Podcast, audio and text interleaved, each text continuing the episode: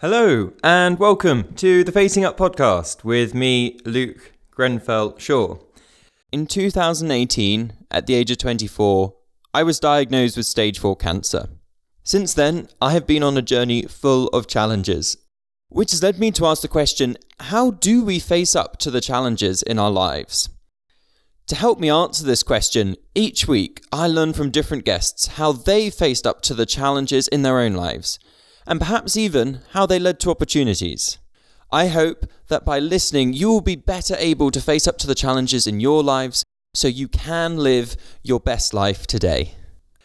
A month ago, it was Cancer Survivor Day on the 7th of June. And as part of the Bristol to Beijing uh, initiative, uh, we had a webinar discussion with uh, three other people who have a cancer diagnosis, and we discussed what it was really to live with cancer, to what extent we felt like the terms cancer survivor or can liver were ones that were useful or applied to us. And the conversation lasted 40 minutes, which is coincidentally the length of a, a Zoom call. Uh, and we, afterwards, I just wanted to say thank you to uh, Kate, Kirsty, and Miranda but as I did so, I just sort of pressed record and we carried on talking for about another 40 minutes. And I really want to share with you the two conversations together because there is such candidness, honesty, and inspiration, and hopefully guidance as well from uh, these three incredible women who had to put up with me for an hour and a half. So I felt it was it's a bit of an experiment, but I thought it was really relevant to the Facing Up podcast, and so I really hope that you enjoy the coming episode. Do bear in mind that it was recorded, the first part was recorded as a webinar, and, and the second part just happened spontaneously. I hope you enjoy. Okay, Hello to everyone who is watching this discussion today um, on the Bristol to Beijing channel or via our YouTube. Um, it's fantastic to have you all here, here watching. Um, today we are going to discuss the question of going beyond being a cancer survivor. Today is the 7th of June 2020 and in the US and the UK it is Cancer Survivor Day. And cancer survivor is a term that I've found um, quite difficult in some ways to get to grips with. And the purpose of this discussion um, with my three amazing guests is to go a bit deeper into what it means to be to have a cancer diagnosis and perhaps how we choose to identify ourselves or not. Um, and this could be um, from using or not using the word survivor. Um, I have coined the term can liver, um, which is you know, someone who lives has, has a cancer diagnosis, but also acknowledges there are challenges, but also opportunities that, that go with this, um, which is also not perfect. I've, I've had it termed uh, sounding a bit like cat food um, or something you might serve up for breakfast. So that there's work to be done. So this is really going to be a discussion which aims to deliver a bit more depth and nuance to a debate that can often come across as quite crude and militaristic the battle, the fight, the struggle against that we either win or lose. This aims to go hopefully significantly deeper than that. To begin with, I would like to introduce the three amazing guests that I met all through the Bristol to Beijing cycle ride, and I thank you all so much for giving up your time today. Miranda, can we start with you? Yeah, hi Luke. Um, thank you very much, first of all, for inviting me uh, to uh, get involved in this discussion, and also thank you for allowing me to cycle with you from Canterbury to Dover. Um, it was a very, very wet day, very cold day, but we had a fantastic time. Um, so I'm Miranda. I was diagnosed in November 17, 2017, with stage two invasive uh, ductal carcinoma, which breast cancer um, in my right breast. Um, I underwent a lumpectomy, um, radiotherapy, and finished my active treatment um, in March 2018. I'm now on a five year plan um, of something called a aromatase inhibitor, which basically strips your body of estrogen um, to try and stop the cancer recurring um, and reducing the risk of, of that happening. two and a half years later, here I am Um, I've got quite a lot to say about it, but uh, we'll we'll wait until we get into discussions on that. But um, thank you, and I'm looking forward to meeting both Kirsty and Kate. Brilliant, thank you, Miranda. Kirsty. Good to see you again, and uh, good to be here, and um, yeah, talking about some interesting things. I think uh, coming up. So my name's Kirsty Levasseur. I was um, diagnosed with bowel cancer just over seven years ago now, when I was 31 um, all came as a, well, a very very big shock. Um, I had um, surgery and two lots of chemotherapy during that uh, that first year, um, and um, touching lots of wood have, have been okay since. Um, I was also obviously looked into why I um, had cancer at such a young age, and, and subsequently found out that I'd got something called Lynch syndrome, which increases the risk of various different cancers. So I've got a, a, genetic mutation that we have to kind of keep an eye on things from that point of view as well. Uh, just to complicate things even more, I'm a doctor, so um, there's been lots of interesting situations in terms of what it's like being a, a doctor, having cancer, and going through stuff. Um, but I suppose the big, biggest things for me is that over the last seven years, I've done probably more living than I'd done in the, the previous 20 odd years. And, um, you know, experience wise and travel and exercise have, have, been really important in my life. And um, yeah, actually had a, had a good few years. That's awesome to hear. Thank you, Kirsty. Um, and Kate. Hello, um, I'm Kate. I was diagnosed with adrenocortical carcinoma um, on the 21st of June 2018 um, after surgery, which was to remove what the doctors believed was a definitely a benign lump. Um, so it was a bit of a shock to be told that actually I had cancer. Um, I am on a two year course of daily chemotherapy, so I'm still taking chemotherapy now. Um, and the chemo- chemotherapy means that I have lost all steroid function in my body. Um, so, um, yeah, it produces all of that as well. Um, I feel like I've got sort of thoughts, opinions, um, and yeah, I'm not sure cancer survivor is necessarily something I like as a term. So, thank you all, and uh, we'll get stuck into that very shortly. And I should say, you know, this is a discussion that's really very much about trying to explore that uh, there are no right or wrongs. Each person has to deal with this in their own way. And for anyone watching, take what is useful from this, from what any or each of us say, and, and discard the rest. Um, if something doesn't seem like it's good to you, then by all means, don't don't pay attention. Make sure you do what works for you. For those of you who don't know, uh, my name is Luke Grenfell Shaw, and in 2018, I was diagnosed with a stage four sarcoma. The outlook, outlook was pretty bleak, but I'm, I'm very happy to be here, incredibly happy to be here. Two years later, or, almost to the day um, after I received my first uh, diagnosis. So hopefully that gives you all a bit of background, some of a very small vignette of the journey that we've all been on. To start with, we're going to have about three minutes each to, um, without, without really, this isn't a dialogue, time for dialogue, that will come later, but to talk about our own relationship with these terms, cancer survivor, can liver, uh, what we find useful, what we don't. For so Miranda. Thank you, Luke. I mean, it's a tricky one, isn't it? Um, when I was first diagnosed, um, the impact of being told you have cancer is, for me, was huge. Um, I always knew deep down that I was going to get breast cancer in my right breast from about the last 10, 15 years previous to that. Um, and I always thought that when that happened, I would be able to cope. Um, but actually, I didn't. And I think the fact that I didn't cope very well made me even more upset about the whole thing. Um, obviously, it had a massive impact on my physical well-being, but I think the one thing that hugely has come out of this is the mental um, well-being or the lack of mental well-being that it had on me. The impact of not being able to cope um, physically and mentally was was a was a real struggle. So, for, for sort of for two years, I've I've I've uh, continued on and I've got stronger and I've got better and I've I've I've also tried to identify why I had cancer. I was fit, I was thin, I was uh, didn't drink, you know, ate well, all of those things. And you realise that actually that has very little impact when you have it.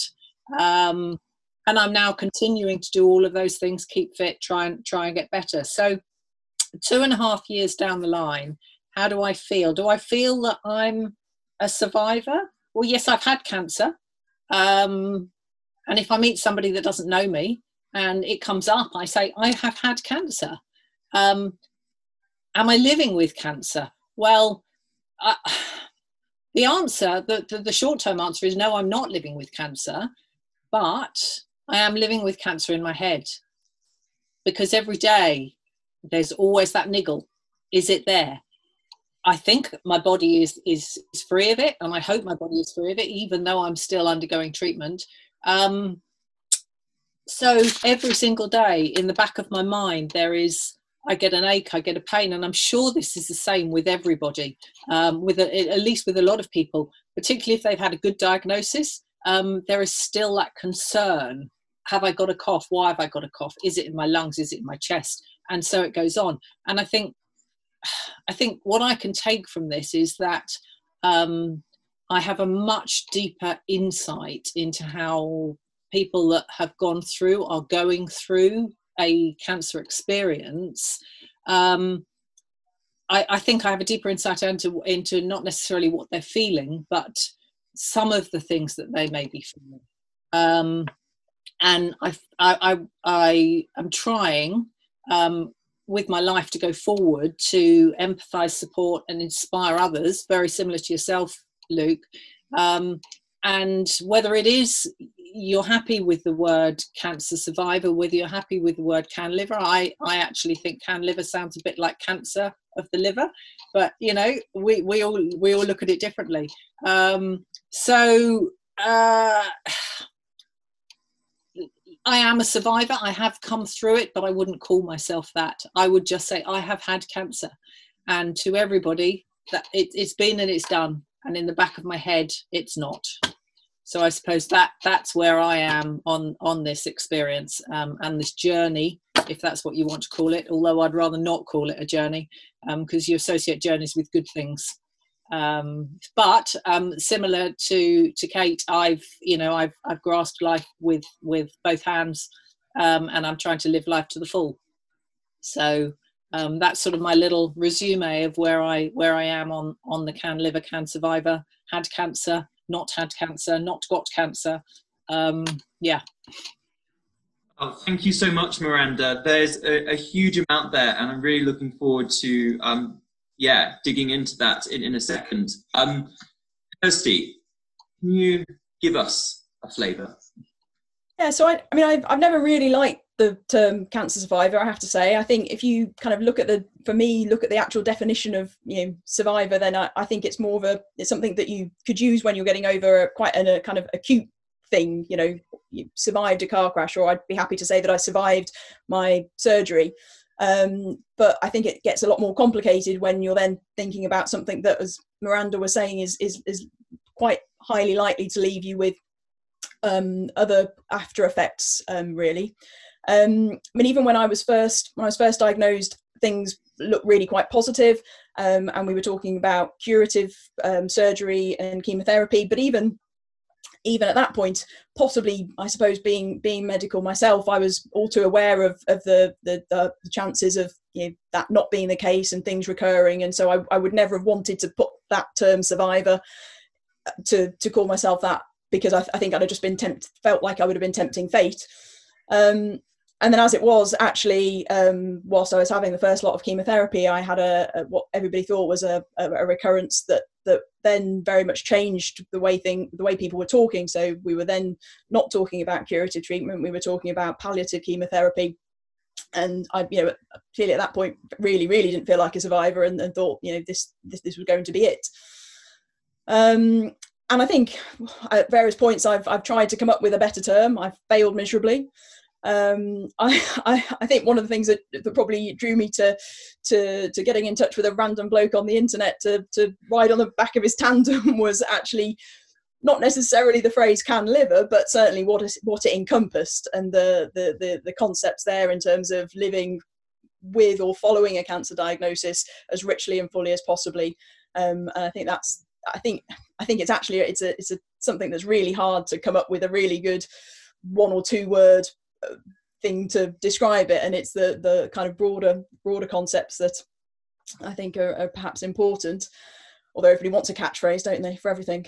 Um, and I suppose the only other, from a from, again from a medical point of view, I've probably felt more comfortable or have felt comfortable generally when talking to other people talking about things in very medical terms so you know i am a person who had surgery and chemotherapy for bowel cancer um, and as of last september had no radiological evidence of disease i.e nothing to show any cancer on a on a on a scan um, and i think that's that's kind of what i've told myself and if, if anybody to ask that's that's what i'd say i was but that probably doesn't that certainly doesn't talk or explain enough about everything else that has, has happened since. Thank you, Kirsty. Um, again, another different perspective, a, a, a different experience, um, and some really interesting points in there as well. Kate? Um, I think Miranda and Kirsty have sort of covered quite a lot there.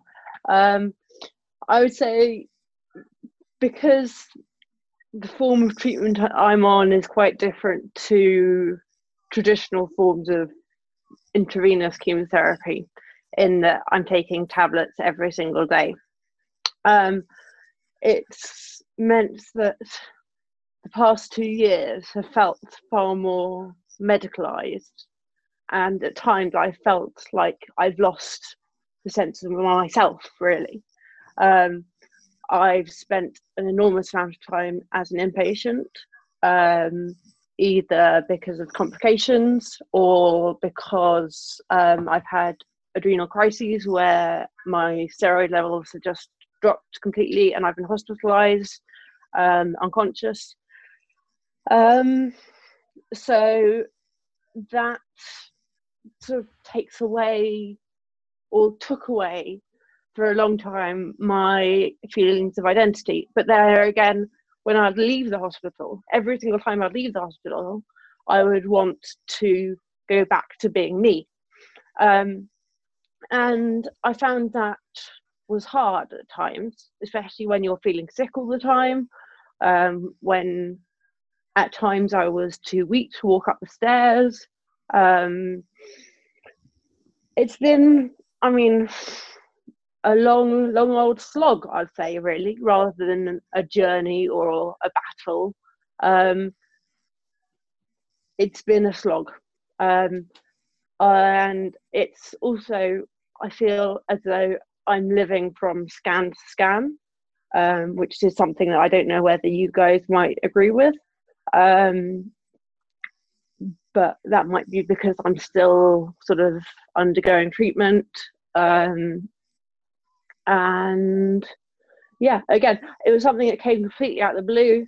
Diagnosed at age 31, um, and as I said before, diagnosed after surgery to remove what they doctors was were determined and convinced was a benign, non-cancerous lump um, on my adrenal gland.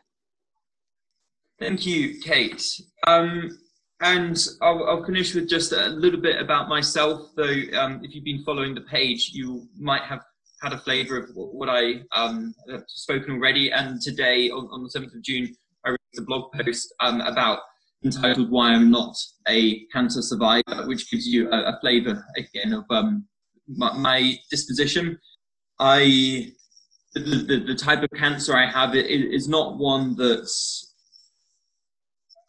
some people might use the word incurable. I think that's a very unhelpful word. I um, I would I always think of it as life threatening, but um, I think it's, it's, it's useful as a descriptor of the sort of why I think that the term cancer survivor, which gives you this idea of certainty, an appearance of certainty in the future that you know you're a survivor and you you've beaten your disease. That's not something I ever felt I could relate to because for me, and this is something that I think to an extent we've all alluded to we, we, we don't, even if a scan comes clean and we are cancer free, which is another term that I personally like because, you know, you can have proto cancerous cells that then become cancer, which don't show up on scans. There's uh, very little certainty. And, so I prefer a term that embraces the uncertainty and, um, you know, recognizes that there, at least from my perspective, there isn't an end point or a sort of safe zone, if you like, and it's something that has to be dealt with on a day by day basis, but that doesn't stop us from living a very rich and full life. So, we've already covered a lot of ground, and now we get into the juicy bit of discussion. In, for no particular reason other than this is um, what came up first. Miranda, I was intrigued by, you said, well, first of all, you didn't identify with either the terms cancer survivor or the, uh, the cat food brand Canliver. Um, but you said, oh, you know, you'd say, I've had cancer, but it's still in my head. And I feel that could be a, re- a really interesting starting point for discussion. Um, yes, and I think um, that interestingly, just pick up picking up on a point that um, I think it was uh, Kate said, or, or, possibly Kirsty, about tablets, taking tablets every day. Um, when I first started having to take tablets every day, and that was I, I, felt exactly the same it was a, a, a, loss of a loss of yourself you and i was i was so angry that i was had been put in a position where i had to take something i didn't want to take um, yes the radiotherapy i felt i needed yes the treatment the the surgery i needed but then to have to take a tablet for five years when i've never taken anything um, it, it, it, it, it made me very, very angry. Um, I think I've moved on from that anger. Um, and now it, I, I, I, accept it. I still have to set my alarm every day to remind myself to do it two and a half years down the line. Um, so, uh, sorry, Luke, I've sort of diverted a little bit. So I've taken away from that cancer survival. Um, no, no, no. This this is all about exploring yeah, the issue. And I, I think um, I have had cancer and it is in my head, and and two and a half years later, that that that trigger in my head is still there, but it's not as huge. It's not as uh, it's not taking up 95% of my headspace. It's probably taking up 50% of my headspace. Um, and it's always there. And I'm hoping and, and having spoken to others um, that it does get, it does, it does take up less of your headspace as time goes on. Um, but I don't think it's ever going to go um, uh, until such times as you know it does come back, or or I die of old age, or get run over by a bus, or whatever it is. Um, but it it is that it is that mental that mental attitude, and it's having to be strong about that mental attitude. It's having to not allow others to see it that's the way i look at it i don't i don't want others to worry about me worrying that's why i say i have had cancer and i'm now fine because it's i don't want to put that responsibility on anybody else. I um would like to say i agree with you a lot there. Um like it's sort of it takes up a lot of headspace um and sometimes i find that i feel quite sad about it. I feel that like why me? Why why like it's not fair. Um why not you know so and so um and also but bizarrely there was sort of there seemed to be like a loneliness to the sadness for a long lot of for the sort of the first like six to months to a year. Um, because I felt like this was happening to me to my body. It was something I couldn't control. Um, it was something that was meaning that my parents were having to be care for me. Um, my husband was having to care for me, and I was reliant on so many people around me. Um, because I mean I don't I take 30 plus pills a day which is a worrying number. Um, and it just at times at times there's days when you just feel like I really don't want to take this medicine. I don't want to take this chemotherapy. I don't want to take these steroids. I don't want to take these anti-nausea drugs. Um, but equally, I know that I have to, and it's that's a real, real confliction there, real conflict. And I think actually that that's that brings something up that um, it's a bit like you say you're you're taking 30 tablets and I'm taking one tablet and that and that then immediately makes me feel you know what am I making a fuss about? But it's a bit like the you know the friends I've met through this they've had mastectomies and chemotherapy and I had radiotherapy and, and a lumpectomy. So in effect I was lucky that I didn't go through that but actually I wasn't lucky because I had cancer um, and I think we all have an individual individual experiences, um, and everybody looks at it in a different way, whether it's good, bad, indifferent, ugly, or whatever. So the empathy has to be the same for all. However, whether you're, I think this is the way I see it. You know, I think I should be. I am lucky because I'm not taking 30 drugs a day but it's still as you say taking up a lot of your a lot of your headspace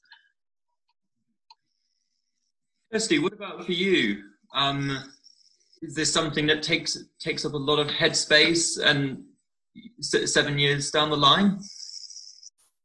So yeah, I think that's that's interesting, isn't it? it it's less, um, and but actually, it's probably only in about the last year or so, year or two, that I would say that I've really, and it's not it's not because I've necessarily changed an opinion on the fact that I do think that I've you know nothing nothing awful is going to happen in the future at all. It, it's literally I think just because so many other things have happened in the meantime. But I mean, if I was to put a put a percentage on it now, I'd probably probably be down at kind of five to ten percent most of the time. Um, but equally, it's still very much something that I can't completely forget about, and I can't just say you know pretend it never happened because there are so many things that are still in my life that I kind of you know you think well well this hasn't happened and it's still related to cancer. There's still a lot of a lot of stuff you know and I ha- haven't kind of progressed quite as quickly in my career as I would have done otherwise and I made I've made career choices that that are diff- probably different because of that. So it's still even uh, seven years down the line it's it's still impacting. Um, and again I think that's probably one of the reasons that I, I wouldn't use a, a, such a definite word like survivor to, to to describe something because it's still it's still there. Um yeah. Um having said that i suppose trying to think of another word that kind of encompasses the the enormity of what has happened in the past and and that you're kind of back to a, a more normal way of life is is also difficult. Mm. yeah. Um, I certainly think, uh, from my own, you know, career perspective, um, that's radically changed from what my expectations of, you know, um, what's the point of having a five-year plan if, if, if, if five years seems like really rather a long time away? Let's. Yeah. And I think so. Actually, the other thing, so I, I haven't had any five or ten or any kind of year plans. And I'm going back to what Kate said. I certainly at the start, I was very much living every three to four months between scans, and I wouldn't plan anything that was beyond that the, the next scan in terms of a holiday or, or anything. Um, but what I kind of did realize is that it was helpful not to not to make any choices that would potentially limit things further down the line. So you know, just to kind of I you know was able, thankfully, to to carry on kind of chugging along and get back to work, and it wasn't necessarily in the same way that I had been before, but just being there meant that there was still the opportunity in the future to to go more slowly, but to, but to kind of potentially end up where I wanted to. You brought something out which I hadn't thought about for a while, but I really want to eh, sound you guys out on, ladies. Sometimes, um, with you said you got you know you one has a cancer diagnosis. There's this can be this idea of getting um, wrapped in cotton wool that you know oh you've got cancer you know we need to do everything for you. Are you sure you can go outside? Are you sure you um, want to keep on working? Are, are you okay to do this that or the other? Which i think can have that impact of being very um, debilitating even further and as you say you know then close off other doors without even um, you realizing it. So I was wondering if there was anything in there that um, Kate you could relate to, and then Miranda, and, and then back into.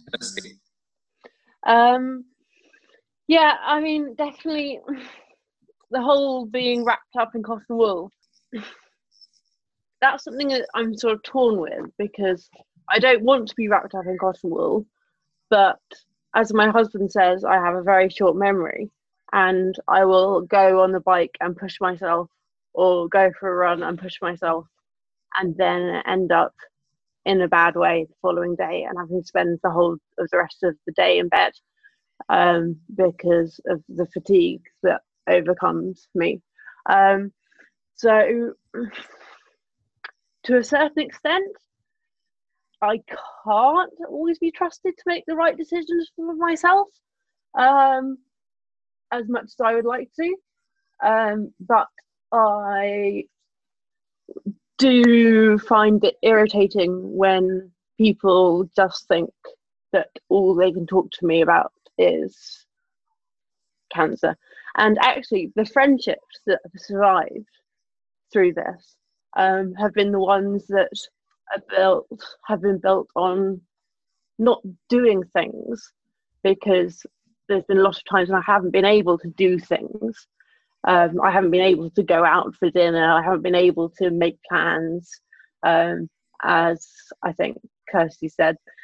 I really want to return to that theme, Kate, about how you're treated with with cancer, people who don't just talk to you about, about cancer. Miranda, coming back to the the cotton wool, the expectations question, what are your thoughts? Yeah, so um, for me, I um, once treatment was over, my active treatment was over, I thought everybody would expect me to be back to normal, and um, and I wasn't. But I put that expectation on myself, actually, which was quite interesting. So, although people were treating me normally and they weren't wrapping me up in cotton wool, um, I thought that they were expecting me to be 100%. Um, but it wasn't their expectation, it was my expectation. It was because I wanted to be good and well and fit and healthy and no longer fatigued. Um, and I have to say, nobody really did wrap me up in wool, uh, up in cotton wool, and I and I was probably similar, very similar to Kate in that um, I did, you know, I pushed myself too hard. Um, I worked through treatment. I, um, you know, cycled. I walked. I, I I did all of those things, and then realised that actually, and it has taken me this length of time to realise that I have to look after my body and listen to myself. And however much anybody else told me that, um, I wasn't prepared to listen to them. Um, so, so a little bit of stubbornness coming in there. Right. To what extent do you feel that was a um, not that you can have your time again? Well, hopefully you don't have your time again. But like, would you want? To what extent would you want to keep that you know that stubbornness of going out for your runs and being active, even if it sounds like you think it was a bit too much? You, I, I actually think that it's um, it's taught me a lot um, so I think that because um, I thought self care was you'd have a bath and you would um, you'd have a few candles, um, and I also thought self care was about you know pushing yourself hard. And I've actually learned that self care isn't about pushing yourself hard. Self care is about doing what you need to and want to do, but not necessarily doing a 50 mile bike ride three times a week. Um, I, yeah, I've I've learned a lot so I think going back, if I ever went through that again, I would certainly um, look at it slightly differently and take a slightly different attitude towards it. But I still like to be pushed. I still like to push mm. myself, um, even if that does mean I'm absolutely exhausted uh, for the next two days. Because that's me. Kirsty, what are your thoughts?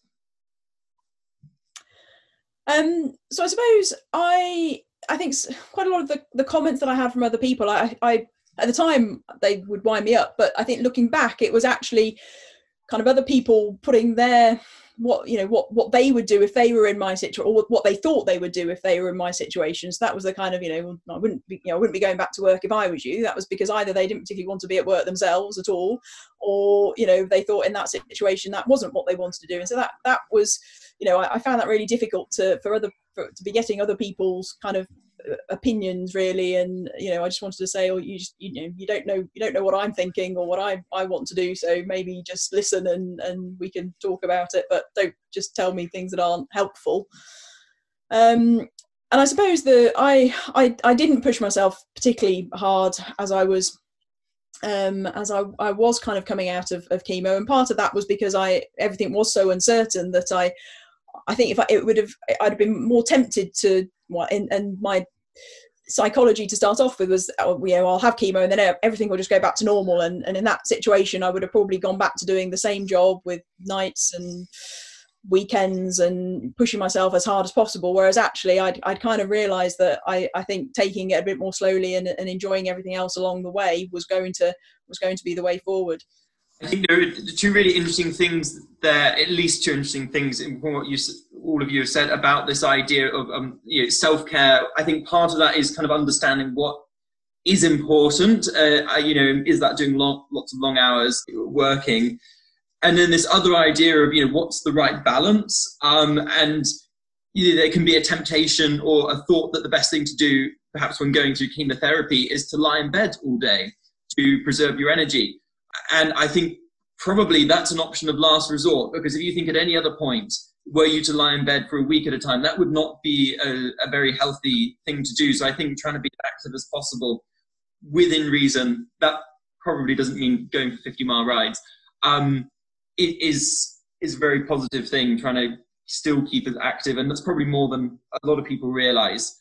Could we have 30 seconds from each of you of give us one thing that you've really liked or appreciated the way that people have interacted with you when you were going through your cancer journey. And I'll, start with a, quick example of just saying, you know, my friends from university were amazing at just making things feel normal. And although I didn't have any hair, I didn't have any eyebrows, we would chat and go for a walk and have a beer, as we always would. And for me, having that small a bit of normalcy was, was very precious. Miranda yeah funnily enough actually I, I would i would concur with that. My university friends obviously which was a few years i was a few years before you luke when i went to university um, you know they were brilliant. They they were exactly the same. They treated me as normal um, and they they asked how i wanted to be treated and i think that was very very important. Um kirsty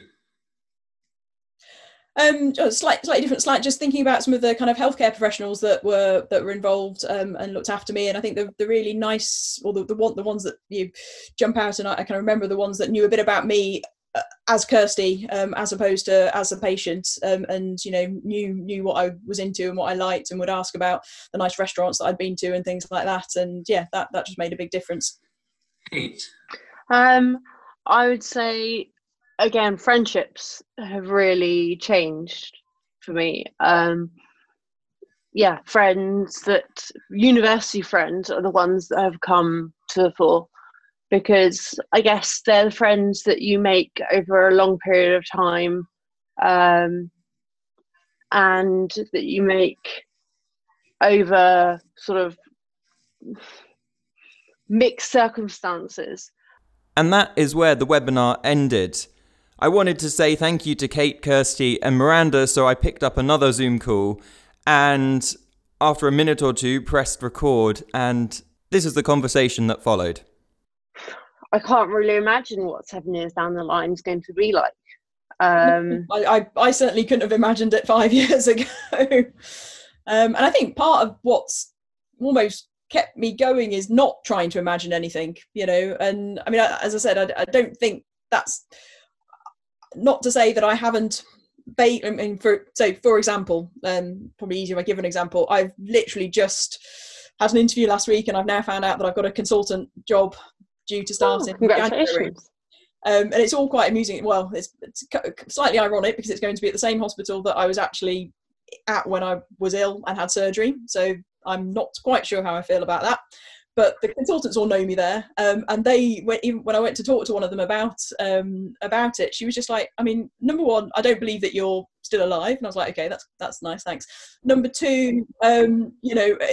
How how have you actually got here when literally I you know five years ago or six years ago I wouldn't plan a holiday a year in advance and she was literally just taking the mick out of me for the fact that I you know was I still doing that basically so um yeah and the answer is I'm I'm now much much more prepared to book a holiday a year in advance, but I don't get massively excited about it because you know it may well not happen, and that's not necessarily even for cancer reasons, for ridiculous other reasons as well, isn't it? I mean, you know, I was so looking forward to going to blooming wherever you were going to be in November and December on the tandem and traveling. Right. And, you know, yeah. So. Yeah. Yeah, I feel lucky that I got my two two stints in January through Wales and in the Netherlands just before coronavirus sort of hit. Even the, the two days I had have, have kept me going. Yeah. It's funny, isn't it? Like, who would have thought that that time was, um, you know, we, I think we all thought, oh, there's a whole year that, the, you know, you can join the tandem and ride the tandem for. And turns out it's, it was what, like almost three months. But your bike is out there. We've got new kit and you're going to start it again. Yeah, uh, I am. I think it's one of those questions. It's very difficult. It seems like a lot of Europe is going to be opening up early July, so. But I don't think it's going to make any sense for it to be on the tandem for quite some time. I think I really want to get as soon as a tandem is, is a viable option. But like, in, unless it's like my mum joining me for the whole time on the back of the tandem, like otherwise I'm going to be a, like a walking conduit of coronavirus, which doesn't sound like a good brand ambassador role. If you're going to do it, then you want to be able to enjoy it and not worry about things. And Yeah, be able to talk to people. Mm. without masks, blooming hard talking to people with masks. Yeah, I find it's very odd going into hospital every month as I am at the moment. It used to be every week. Um, because the masks just remove people's facial, like not being able to see that much of someone's face. It's very hard to sort of understand emotion, Hmm. really difficult. And I mean, I've got a scan coming up on Wednesday and bloody terrified. It does put a bit of a twist on whether it would be nicer to have a video call, a face to face conversation with someone in a mask in terms of the level of expression and non-verbal communication that's possible face to face, but is limited by can't seeing actually everyone someone's face or having you know doing it across a video link, which is of course just nowhere near the same. I just found seeing going into Guy's and seeing all the staff there that I've known for two years hidden behind masks Mm. really disconcerting Mm. because I've got to know them really well and they've got to know me as a bit of a pain in the ass because I don't do what I tell they tell me to do. Um, and now you can't really see what they're actually I kind of can't don't think I can really like understand what they're thinking or feeling.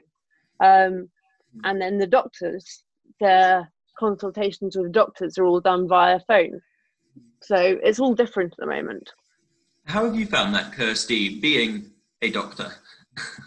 Uh, yeah, I mean, re- really, really tough. You just you realise how much more. So we, we're doing all of our consultations where we can by phone, um, and you realise what you're missing out on in terms of you know seeing well, seeing facial expression, seeing somebody you know walk into the room, and um, missing all of that. And when I had one one situation where I was the, the patient was a, a 17 year old uh, who was at home and he was at home with his parents and it was the parents that were getting in touch and it was like you know not or at least if you're all in a, a room together you get a bit of a feel for the room but trying to get a feel for that across the telephone was absolutely i mean we ended up bringing him into the hospital because i was just like i can't i can't deal with this anymore Um, but yeah, no, it's been it's been hard, and we've all said that telephone consultations are actually almost more emotionally draining or they are more emotionally draining because you're trying to work so hard to pick up those extra cues that you you would ordinarily just you know they would just be there in you know in person. So um, and I mean, I haven't thankfully had to get involved with any of the kind of giving bad news over the telephone, but a lot of my colleagues obviously um, have been, and I think that's just been yeah awful, absolutely awful. And then, not to mention, you know, the lack of you know human touch. Yeah. Not, I mean, you know, between family members, between friends and, and family. Um, you know, what's the thing that you most want to do if you hear bad news or good news? You want to hug someone you know, mm-hmm. and not be able to do that is. I think it would be absolutely awful to be diagnosed with cancer throughout this period. I just don't know. I yeah, it, it's scary, mm. actually. Mm. Miranda. There were a couple of things that I actually wrote down where Kirsty said, or, or Kate, I'm sorry, I can't remember who it was, that you seem to be going, you seem to go from scan to scan, and that's and, and, and the lack of control and it's particularly very much at the beginning. Um, you know, you just don't know. Um, you have no you have no plan, and I'm very much a plan program. I like to ha- a person. I like to have a plan, and when I have no plan, I feel totally out of control. Um, and the other the other thing that I that I also wrote down was um, I remember when I, I, was writing myself a diary at one point, and I said I don't want to be defined by cancer. I want to be me. I don't want to be. I want to. I want people to empathise and acknowledge um, when I'm tired and fatigued and struggling. But I don't. I want to be me. So actually, as an example of that, is I was having a really hard time at work um, throughout my treatment, and I subsequently found another job. And the new job, um, I didn't tell them that I'd had cancer. Um, so I went in there as me and uh, well 18 months down the line i then i then mentioned to my to my land manager that i'd had cancer sort of a year previously um, because i wanted i wanted me to be recognized as me and for what i could do and not be given any any um, any excuses as to oh well you know she's not performing very well today or you know she is performing well isn't that good because she's been through cancer so yeah that that not defining bit was definitely uh, was definitely something that came to my forefront in in that discussion that's very much how I felt when I was at Oxford. Like I didn't, I told mm, one person, I think. I mean, plus my course mates because it was just I was missing class. But beyond that, um, I told like one other person because I didn't want to be defined, and that's something that um, I think would be is such a big part of this, right? You know, how do we define ourselves? Um, you know, and to what extent then are we limited by that definition? A- any thoughts, Kirsty or Kate? Um, I guess before I defined myself as um, a sister, a daughter, um, a friend, a teacher, a wife, um, a swimmer, a runner, um, all of those sorts of things. To then have cancer thrown in there mm, didn't really fit. And it still doesn't really fit. Kirsty? Well, I suppose that the other thing that happened to me, it's kind of coming back to work as well, is that I probably, certainly up until the diagnosis, for the previous four and a bit years, I would have very much defined myself as a doctor. That was what, you know, that was my life. So I not only then got this thing whereby, well, now, you know, cancer's your life, I also wasn't a doctor anymore. So I had a complete loss of that identity, which was just, uh, you know, well, for the first year when I wasn't working was was was awful.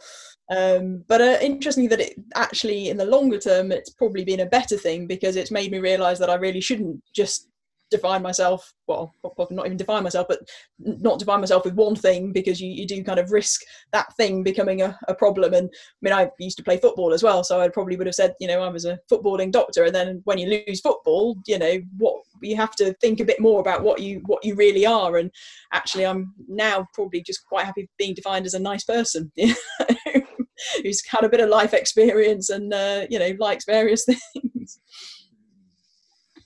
so interesting, isn't it? When you like strip back, like label after label after label, yeah, and sometimes events force us that you know those labels are forcibly stripped away because most of the time we don't. It's kind of an unpleasant process. So you go like, oh, if I didn't do triathlon, like, what would I be? But that's like it's such a. I think we've got to be able to answer that question. What, as in, who are we? Yeah, like what matters to us if I can't say uh, I'm using myself as the example, so I don't want to speak for anyone else. But you know, if, if I can't, if some reason I could no longer do sport and I could no longer play musical instruments, and you know, I, I couldn't, for whatever reason, do, do any academic work or, whatever. Those are big parts of my identity. But what could I then look myself in the mirror and say, Luke, this is why you get up in the morning? Hmm. I think for me, because I'm I'm possibly I'm probably older than than the rest of you. Um, for me, it's given me an opportunity to actually not have to define myself. Um, it's given me the opportunity of saying, you know what, I, I'm going to do what I want to do. I'm going to, to to enjoy life, and I'm not going to worry about a career. I've been there, done that. I don't need to, don't need to, I need to earn money, but I don't need to prove myself to anybody or to myself. That means that I can appreciate possibly that I think you, Luke, and you and I had this discussion as we were cycling in the pouring rain. I, um, I can appreciate that blue sky more, and actually, you know, I wake up in the morning and I see that blue sky, and I probably wouldn't have done that or taken it on board nearly as well as I had previously. Um, and I think uh, I want to give something back, and whether that is um, you know whether that is raising money whether that is inspiring people whether that is just holding somebody's hand um, there might be little things but for me that's probably much greater um, uh, uh, much greater feeling for me than it would be to improve my career for example at the moment. Um, so small things can still mean big things if that makes any sense whatsoever. no, that makes a lot of sense to me. Like, um, the things like the times when I'd leave the hospital, having been an inpatient for sort of five days or so, um, and just feeling the fresh air um, on my face and just being like, I'm not in a ward, I'm not in a bed anymore, I'm free. I'm out. Um, especially because Guy's has bars on its windows, which is really uncomfortable. so you have all these beautiful views of London, like you can see St Paul's and everything, and yet there's bars on the, on the, on the windows and you can't open them, so you can't have fresh air. You're stuck in air-conditioned rooms, and uh, yeah, just every time you're discharged, it's like the sense of every sense is highlighted i think. Yeah yeah. Even if it's the noisy you know when it, back pre-corona when it used to be just trying to avoid getting run over by london traffic and angry taxi drivers um it's still just i'm out. Interesting what you were saying, Miranda, about you know, I know the career and needing to prove yourself or not to anyone else and not to yourself, and it's that I don't know. That's something I definitely struggle with. Like I, have been, you know, had to face some you know challenges, but certainly it's still a part of my identity that I I think I still do feel deep down, or not so deep down, that I need to sort of prove myself and do stuff that um yeah, I feel is worthwhile. And I, it's, it's a very difficult one to try and distinguish what is you know, me wanting to prove myself or feeling like I need to work at a high level, whatever that means, and doing something because you think you know there are going to be people who will benefit and um, it, that there are things that you can contribute and if you can have a positive contribution to other people then surely you would want to sort of put in a lot of effort into that how have you felt about that, Kirsty? Straddling the the career ladder of medicine and consultant, you know, becoming a consultant. Yeah, so I mean, I, th- I think really just I've even I've got to where I've got to now, but I haven't got there because I've spent the last five years obsessing about it. It's kind of been an aft, it's kind of yeah, been a kind of second, you know, a secondary secondary thing that just happens to have happened because I've uh, have been very lucky to be able to kind of carry on. But when I when I took the so I took a job that meant that ultimately if I was able to carry on working I would get to a consultant level and it would take 5 years. When I took that job I I nearly didn't take it because I didn't think I would still be around and I was taking it and I was felt guilty because I was taking that place or somebody else who probably would be able to get through to, to, to consultant level. So I took a lot of persuading to, to, for people to actually say, well, you know, go on, just give it a go. And, you know, if it doesn't happen, it doesn't happen, but something else bad could happen to somebody else tomorrow and, and it, you know, they wouldn't get there either. Um, but I think so what Miranda was saying is uh, along that journey, no, not using the word journey, damn, we, we could have had that, you know, a drinking game where if you use the word journey, you have to drink something. um, but over the, so over those periods of years, I've, I've con- not necessarily consciously, but I have made a big effort to enjoy the little things and the small things along the way because then whatever happens, you know in two weeks time it doesn't it doesn't matter as much. And you know the, the sky so for the last seven years the sky has been bluer the poppies have been redder the bluebells have been bluer you know and i've i really enjoyed that as well. Um and i've discovered mindfulness and try and try and be as mindful as possible and that that has helped as well so. A friend asked me um, what's the greatest gift that cancer has given you? And what was your response well, first of all, I thought um, it's not given me anything. It's stripped away my life and what I thought I had. But then, on reflection, I sort of agree with what Kirsty is saying. It's allowed me to stop and think and notice things around that I wouldn't have otherwise seen because I was just, you know, in London, rushing around, working my way up the career ladder, you know, not really taking much time. Whereas now I sort of, yeah, the sky, the, the sky is bluer, even when it's raining. What would you say to that, Miranda? What's the greatest gift it's given you? What's the greatest gift that it's given me? Um, I think that I understand myself more. That it's made me uh, do a lot of reflection, um, and that I've achieved a lot more than I ever thought I had. Um, after the cancer diagnosis, I went through a terrible stage of having saying to myself I'd achieved nothing and what a waste my life had been. And I always wanted to do things, never got there, and had never reached the, the standards and the levels that I wanted to attain. But actually, I think it has made me realize that I have achieved a lot and that um, I want to help others in in whatever form that in whatever form that comes in. Um, you know, not necessarily. Uh, I, I don't know in what form that's going to come, but it's it's, it's opened my mind um, to to alternatives, um, and and that I have to care for myself and others better. What do you think, Kirsty? I have two things. So now, now Miranda said that, I'm definitely definitely going to go for for self care and just being. So I, I mean, I was the most critical throughout, every, well, throughout teenage years, throughout university, throughout med school. I was like so self critical and you know so hard on myself, and I mean, just crazy, really, absolutely crazy. Um, so that's definitely one thing. And then the other thing is saying yes to things and taking chances and not worrying about the fact that something might not work out or you know it might not happen how you want it to happen. But because if you don't say you know if you don't say yes and try something it's definitely not going to happen.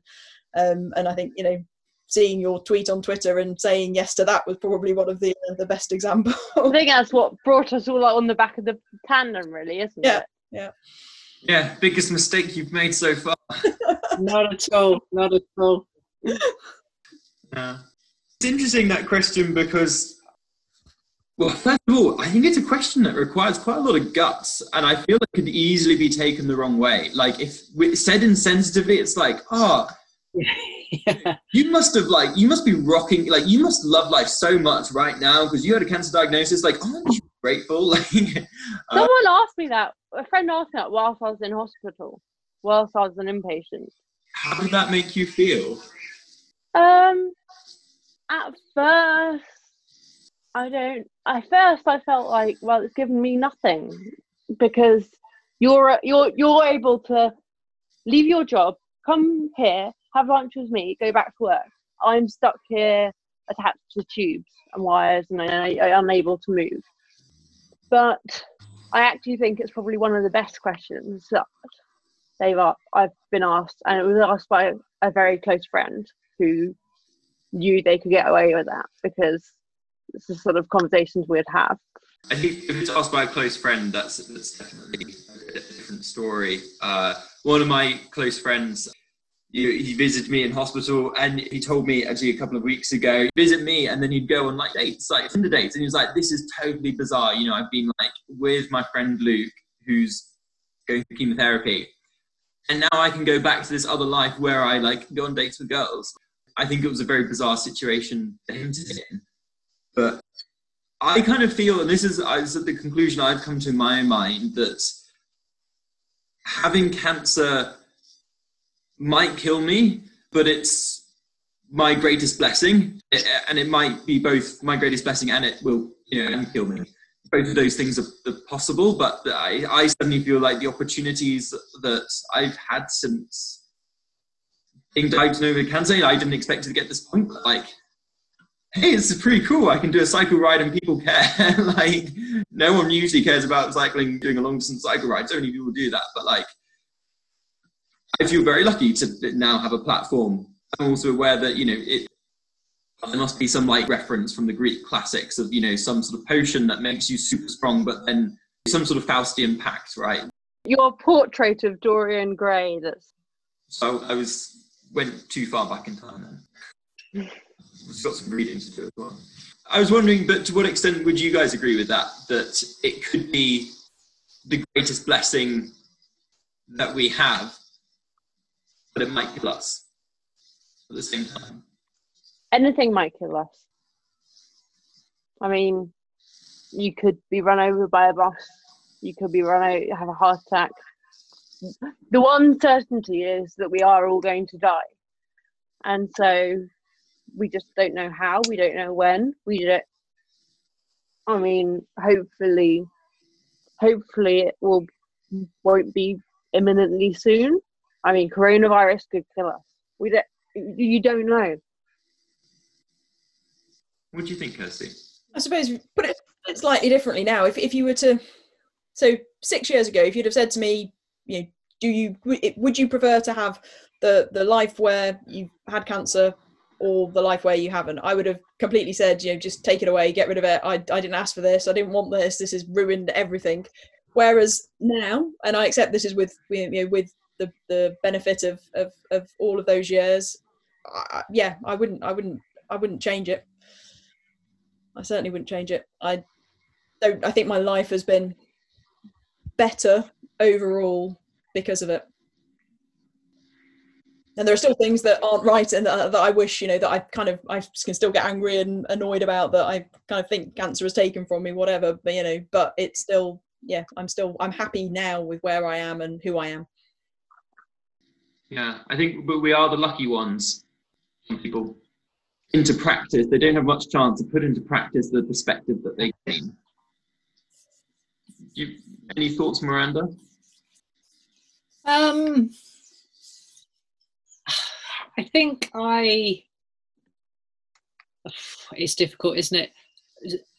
My life has. Um, I see life very differently now to what I did before. Um, there are things that the cancer has given me and caused, and um, that I, I, you know, I argue with every day. Um, my body isn't isn't functioning as it used to. Um, but I think I am a better person for it. So, whether I would say that I would go through that again to be a better person. I don't know, but I do think that I I am a a, a better person for it. Hmm. What about you, Luke? Well, yeah, I guess um, I, I, I think you know if, if it doesn't kill me, it will be the best thing that's happened to me, and it and it might be the thing that is the best thing that's happened to me and also kill me. Um, Yeah.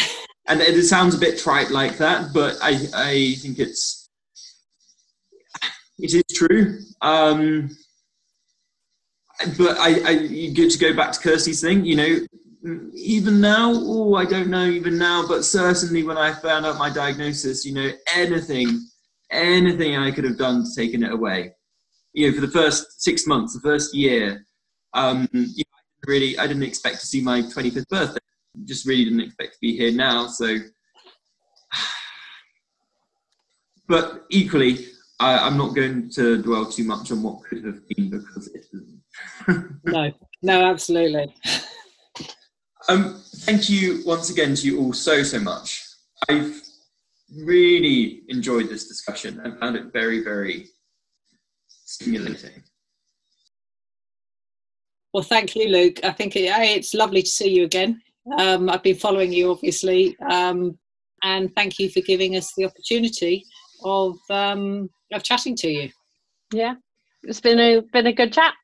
I really hope that you enjoyed this episode of Facing Up. It was something a bit different, uh, a group discussion, but it was a conversation that I learnt a lot from listening to the thoughts of Kate, Kirsty, and Miranda, and actually how different all of our experiences had been. So, if you're someone who has a cancer diagnosis, or you know someone who does, or just want a better understanding, and that you found this useful, uh, please do share it. Thanks. I really hope you have a good week and all the very best.